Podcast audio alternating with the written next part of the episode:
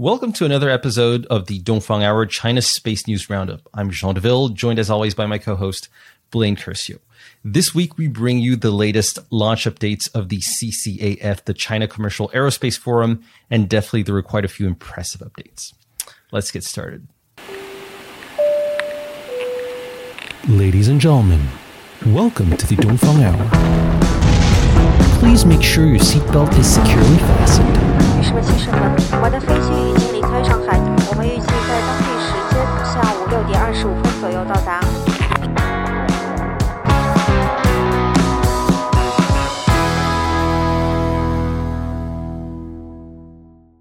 So the China Commercial Aerospace Forum, or C C A F, is an important conference hosted every year in Wuhan since two thousand fifteen. There were keynote speeches, you have thematic roundtables, and you also have exhibitions. And it's really a great place to sort of get the latest updates on China's commercial space ecosystem.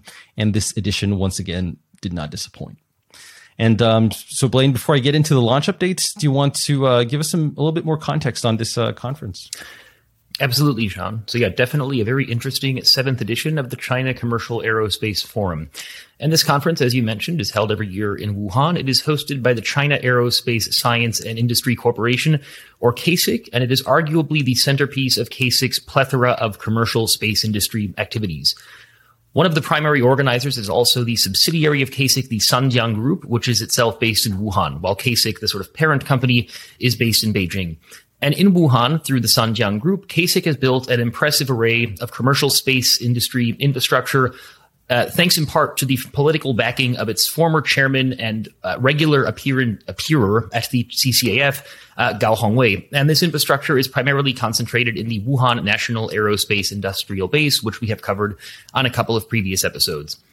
And so as we've discussed before on the Dongfang Hour, uh, the fast-rising Chinese commercial space ecosystem involves, at its best, a mix between state-owned enterprises and local or provincial governments and commercial companies. And in the case of the K six activities in Wuhan, this certainly involves all three of these entities. So as I mentioned, there's the K six subsidiary Sanjiang Group, which is a very large subsidiary. It's around twenty thousand employees out of K six, roughly one hundred eighty thousand employees. Obviously, that being the kind of state-owned element of this trifecta. You also have a large uh, commercial segment of uh, ExPace and Xingyun, which are two K S I C commercial subsidiaries. And of course, you have the economy or the, the government of, of Hubei province and, and Wuhan. So you have a province of, I don't know off the top of my head, but we'll call it sixty or seventy million people. And again, you have this interesting ecosystem where K S I C and Sanjiang Group are contributing to the local economy and bringing high-tech, well-paying jobs. And the local economy and the local government is providing support for K S I C. And then again, you have commercial companies that are able to come in and contribute to this ecosystem. So really a very interesting example of this trifecta of entities that we oftentimes see in the most effective Chinese commercial space companies. And so as we've seen every year at the C C A F, the first day of the conference involved the city and provincial government leaders coming to the conference to be shown around a little bit by the leadership of K S I C. And this is oftentimes done uh, where, you know, they're walking around the exhibition hall and you have a big group of local media behind them and it becomes kind of a big spectacle. So I recall in twenty eighteen at the, at the conference, uh, I was very confused when the first morning you just had this big paparazzi around uh, this, this person and say, oh, that's the, the vice governor of uh, of Hubei province. So uh, definitely that's the most lively part of the conference in terms of just the amount of, of media excitement. Although, frankly speaking, it's oftentimes uh, the least interesting because it's just sort of the You know, the, the government officials being shown around and being told by K S I C all of the different ways that K S I C is contributing to the local economy. Uh, but that being the case, it is still a very important element for K S I C because, again, there is a significant amount of government support for their commercial space activities. And to give some frame of reference as to how sort of high stakes this is for K S I C, uh, again, in twenty eighteen, when I was attending, the rumor at the time was that K S I C had spent around five hundred thousand U S dollars to rent out the entire Intercontinental Hotel in Wuhan for this conference. And I don't actually know the exact dollar number, but I can tell you that my attendance, uh, I, I paid zero except for my train ticket from Shenzhen. So, um, I would have some of that five hundred thousand may have been paying for my hotel room. So similar to years past, we saw um, Cao Wangjing, the vice governor of Hubei province, and Cheng Yongwen, the mayor of Wuhan, delivering keynote speeches on the first day, first morning of this conference. A couple of other keynotes. Uh, one of them came from Liu Shichuan, the chairman of K six and the replacement of the aforementioned Gao Hongwei, who again was sort of this uh, leader in K six going into commercial space.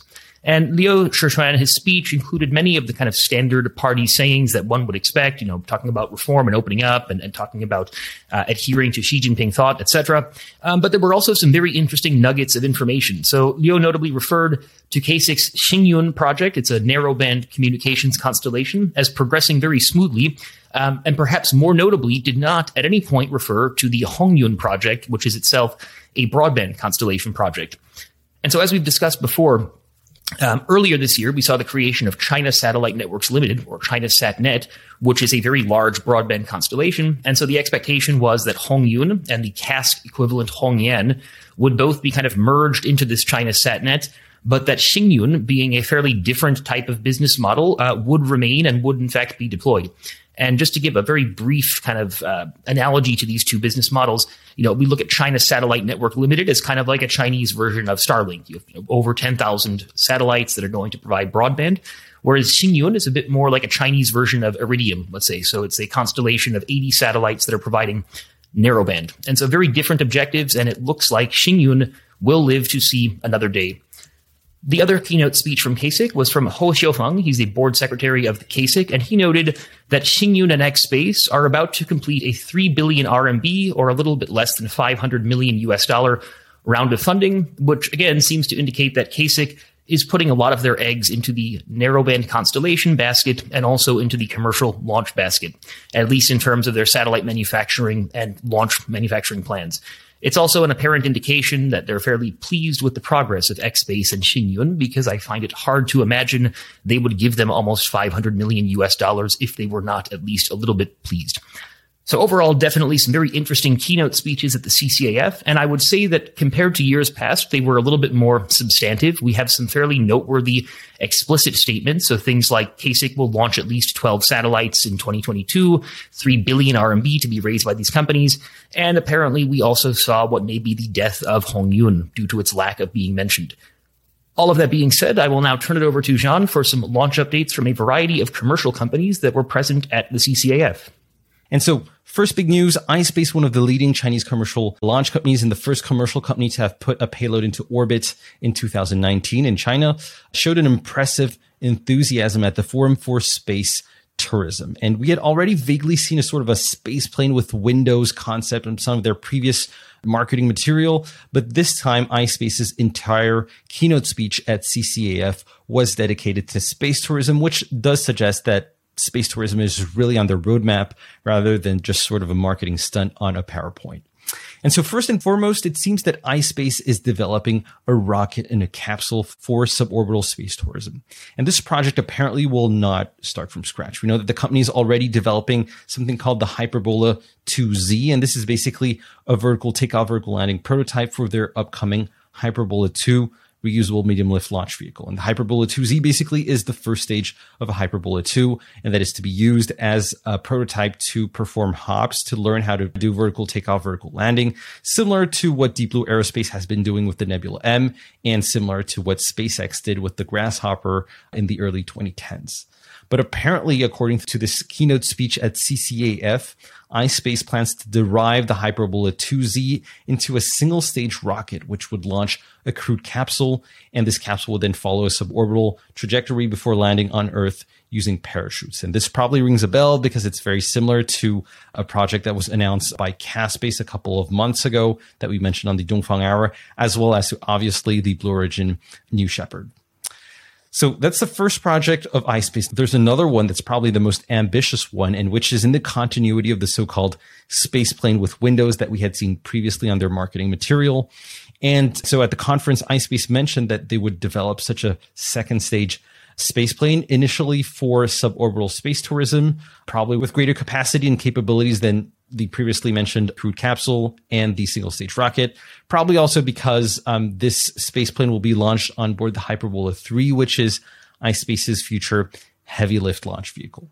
And perhaps even more interestingly, this space plane apparently will be upgraded in the future into something that will enable orbital space tourism as well as point-to-point space transportation. So apparently there's a new commercial player in town that is uh, looking into developing space tourism. And this is probably the probably the third serious-looking contender in China for space tourism after Caspace, which is developing something similar to the Blue Origin New Shepard called the Z K six, and also Space Transportation, or Lingkong Tianxin, which is going more the suborbital spaceplane route. Now, of course, when you have this kind of announcement, the question for us is always, you know, is there a market for uh, that many players? Three players for suborbital space tourism, that's already Um, quite a lot. And the second question, which is perhaps more China specific, is that is there really a big market in China for suborbital space tourism? And that's because um, we're today in a political environment that has developed over the past few years where the rich tend to maybe lay a bit lower, or at least not display very ostentatiously their wealth. And um, that's, you know, definitely, I think that suborbital space tourism is a pretty bling thing to do. And so, um, and so, yeah, I mean, that's a, that's a question that remains open.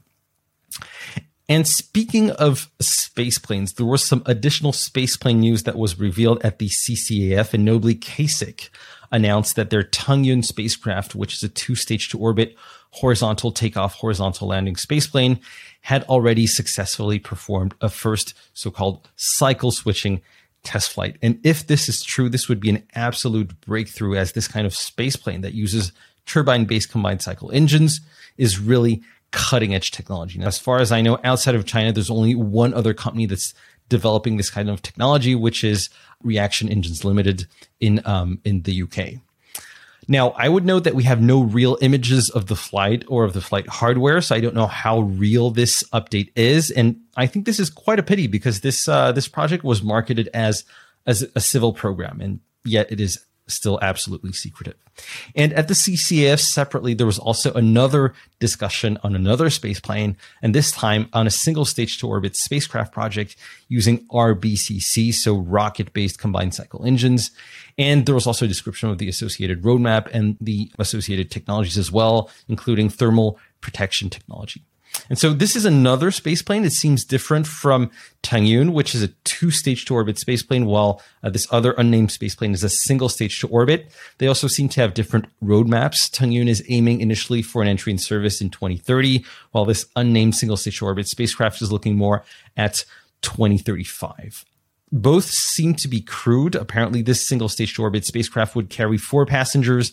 Tengyun, we don't really know, but we've seen videos and marketing material that show passengers getting on board Tengyun. So um, that's starting to be a lot of space planes for China. But um, yeah, Blaine, anything to add on these uh, these projects, or shall we go back to more classical launch vehicles? Just a couple of points. So to your earlier point about space tourism, indeed, I would argue that, you know, nothing says common prosperity like, you know, rich people paying hundreds of thousands of dollars for a fifteen minute space flight. So yeah, a little bit surprising to see this kind of emphasis. And also just one other point in regard to Tengyun, um, I would note that it was one of K six, uh, I suppose, formerly five clouds projects, although we may now call them four clouds potentially, because again, my feeling is that Hongyun is, uh, is no longer, no longer on the table. So, um, these five clouds, it was a very large initiative from a handful of years ago, and they were talking about investing one hundred billion R M B into these five projects. So it's interesting to see that a couple of these projects have seemingly made more progress than others, although probably not so surprising. Getting over to a couple more commercial launch updates. So we saw some updates from the company Deep Blue Aerospace, who announced their, uh, well, they, they showed their Nebula one, which we had already heard about, but then they also interestingly announced a Nebula one H, which we take to mean Nebula one Heavy. And this is a departure from their previous plan of having an expendable Nebula one rocket and then a reusable Nebula two rocket. Now, we don't necessarily know how the payload of the Nebula one H compares to the Nebula two, but I would mention that the Nebula two was itself a pretty big rocket with a payload of five tons to L E O if it were reusable and six tons to L E O if it were expendable. And notably, Deep Blue Aerospace had previously described the Nebula two as a medium-lift rocket. And again, we can assume perhaps that the Nebula one H is a heavy-lift rocket. So we may assume that the Nebula one H has a larger payload than, you know, five or six tons, which makes it a very big rocket indeed. And it's a little bit speculative here, but I suspect that the heavier rocket may be an indication of increased policy support for commercial launch vehicles. And that is to say, previously, most of the commercial launch companies were developing rather small rockets, probably also because they were earlier stage, but I think probably partly because a larger rocket is more directly competitive with players like the Long March, notably. And so again, seeing these commercial launch companies building bigger rockets and announcing bigger rockets that look, you know, rather more of the scale of some of the Long March, it, it may be an indication that um, we're seeing more policy support for commercial launch. And indeed, given the number of launch companies that we continue to see spring up, that's probably true. And last point on Deep Blue Aerospace, we did see them increase the expected payload from five hundred kilograms sun-synchronous orbit to a rather robust one ton. And so we now have, uh, again, a couple of pretty big rockets being developed by Deep Blue Aerospace. Uh, so, Sean, unless you have anything else on D B A, we have a couple more launch companies that gave mm. some pretty significant updates, because this is China and we cannot use all of our fingers and toes to count the number of launch companies. There are more than that. Yeah, and just, just to your last point on Deep Blue Aerospace, definitely it's, a, it's really a reshuffle of their initial strategy because, as you mentioned, they're increasing the payload of the initial Nebula one. It used to be an expendable mm. rocket. It now looks like it'll be a reusable rocket. And they also went mm. for a modular architecture where it seems that the Nebula one Heavy is sort of, well, a Nebula one where you add two additional first stages. Strat, yeah. So uh, definitely yeah. a big change for Deep Blue Aerospace. And as you've said, definitely sure. also not the only other company that has been uh, making big launch announcements at the C C A F. Another interesting update comes from a rather stealthy company that goes by the name of Space Trek, or Xingtu one. And this company was founded in twenty fifteen. It has um, founders that I think have some military background. And this startup has had on the roadmap two rockets. You have the suborbital single-stage solid-fueled Tanzhua one, which made a maiden flight in December twenty nineteen, although I think that they haven't flown um, since, as far as I know. And you also have a small-lift solid-fueled rocket called the Xingtu one, which would be able to put two hundred forty kilograms into sun-synchronous orbit. Um, so nothing new there so far, and the Xingtu one has not flown yet, but apparently the company has even bigger ambitions with a presentation at the C C A F showing a three point three five meter diameter reusable launch vehicle that would be able to put three tons into low Earth orbit. We don't really have a name for this new rocket, but it's a very similar rocket to competitors now like the Landspace Z Q two, the iSpace Hyperbola two, the Galactic Energy Palace one, the D B A Nebula one, and just to name a few of the contenders, but you have many more. I haven't mentioned Orion Space, Space Pioneer, or Caspace, and and some of the others. So, um, yeah, Space Trek looking at medium lift launch vehicles. It seems like this segment of the market is getting very crowded as well. Um, and it seems like every other month we have a new player trying to get into uh, into this market. And speaking of that, actually, there's another company that's based in Xi'an called A A Engine, uh, or Hongyan Engine, which was known as an engine manufacturer. They make Kerolox engines and hypergolic fuel engines for rockets and for other spacecraft, as well as engine parts such as valves, pumps, and combustion engines. And interestingly, at the C C A F, they also showcased two liquid-fueled rockets, which are called the A X one and the A X eleven. And these look like small-lift and medium-lift launch vehicles. And so, um, unfortunately, not much more is known because it wasn't really a keynote presentation, but more just of a poster that was on the online exhibition of the C C A F. But, uh, you know, we're seeing a, an engine manufacturer deciding to provide an end-to-end offer and to build rockets themselves. So um, that's definitely a new phenomenon in the commercial market in China.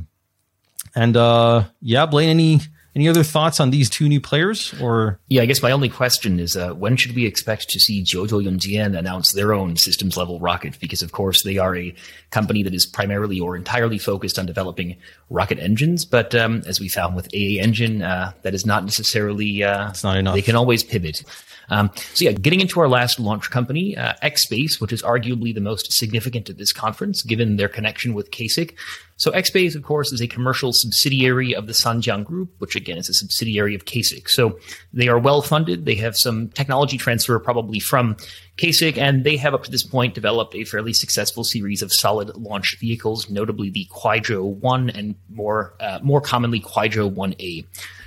And so we heard from ExPace during the conference that they plan to launch seven Kwaizhou one A rockets in the next three months, which is an indication, I think, that the company is getting into a bit of a production groove. This coming after a launch failure about a year and four months ago, and they have now had three successful launches over these last couple of months. So again, we had about a one-year absence from ExPace where they weren't really talking about anything, um, but about three, four months ago, they had a successful return to flight of the Kwaizhou one A. They've since had two more successful missions. And again, they plan for seven missions over the next three months.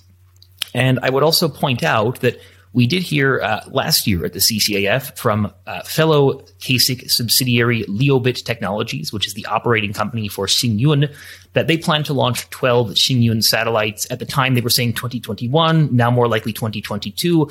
But notably, those will be on Kwaizhou eleven rockets, which is K S I C's yet to be successfully launched medium lift rocket.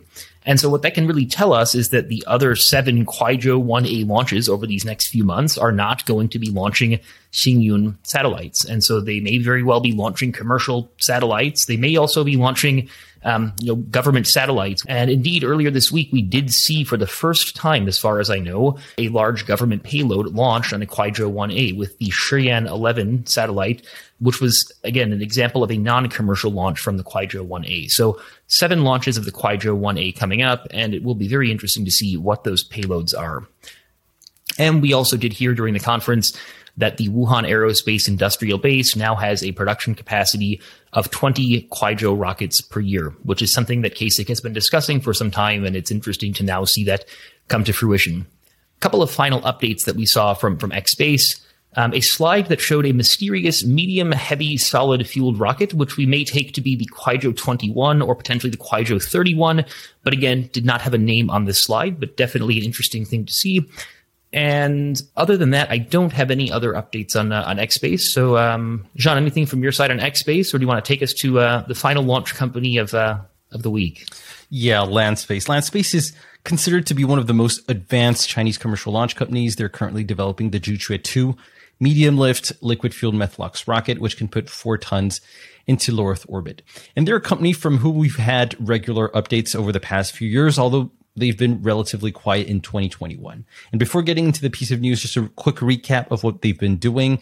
They did a number of cryogenic plumbing system tests earlier this year. They also assembled four T Q twelve engines on a first stage, the T Q twelve being the eighty-ton thrust Methlox engines that will power their first stage of the Z Q two rocket. They also completed the first phase of the construction of their Jiaxing rocket manufacturing facility that manufactures the Z Q two. And prior to that, in twenty twenty, they also did a number of important engine tests with some very nice footage that's available on the internet. And perhaps most of interest over the past few weeks, we also saw a fully assembled Z Q two at the coastal spaceport of Haiyang a couple of weeks ago on satellite images, and which seems to suggest, well, you know, seeing a fully assembled Z Q two, that this Z Q two is moving forward quite well. And I believe that Roger Zhang, the C E O of Landspace, also mentioned a few days ago that the Z Q two is moving forward pretty well. It will be fully assembled by the end of twenty twenty-one, and that it will launch in the first part of twenty twenty-two. So back to the C C A F and Landspace. There was no big scoop. They did show during a keynote speech the Z Q two rocket in a heavy version, and perhaps more significantly, they showed the first stage of the Z Q two performing vertical landing. And this is notable because the Z Q two has always been said by Landspace to be a first expendable rocket, but that it would be made reusable in a second phase. And there was always some skepticism about this statement, considering that this rocket has adopted a four-engine layout, and this is very different from the other Chinese commercial launch vehicles that have gone for a more of a star-shaped cluster of engines, which makes vertical landing significantly easier. And so, I mean, for the Z Q two to perform vertical landing, it would have to ignite one of its engines during the landing process. This engine would have to throttle very significantly, and the fact that they went for a four-engine layout means that the engine that would be reignited would be a little bit offset, and so that's a, an additional challenge in terms of keeping the um the, the rocket stable. But mm. again, I think the news here is that they showed the Z Q two during the keynote performing a vertical landing, which does suggest that um you know they they plan to move forward with that, and that reusability is definitely still on their roadmap. So um I think that's uh that's about it for Landspace. Just a, a short but interesting update. And uh Blaine, I'll let you wrap up this episode. Sure thing. So just one last update to discuss from the C C A F this week. We did see uh, Liu Shichuan during his keynote speech say that K S I C plans to launch at least twelve satellites in twenty twenty-two. And it's not, it was not explicitly stated as far as I could tell, but it seems fairly likely that those twelve satellites will be part of the Xingyun narrowband constellation. That being the case, there was a separate sub-forum on satellite manufacturing, which we have yet to really dig into. And so next week, we will be having a second C C A F episode covering all of the satellite manufacturing updates. There are sure to be quite a number of them. That being said, um, just a couple of housekeeping items to wrap up the episode. We would first like to send a special shout out and thanks to our good friends at GoTaikonauts and Spacewatch dot global, two great sources of space industry news. We also are happy to announce that we have recently set up a Buy Me a Coffee page. So if you go to w w w dot buy me a coffee dot com slash Dongfang Hour, you can indeed buy us a coffee or help pay for future uh, equipment or further research into episodes or any other nice things that uh, that involve the Chinese space sector and reporting on it. I'm Blaine Curcio, joined as always by my co-host Jean Deville, and uh, this has been another episode of the Dongfang Hour China Space News Roundup. Thanks for listening. Thank you for watching, and see you next week.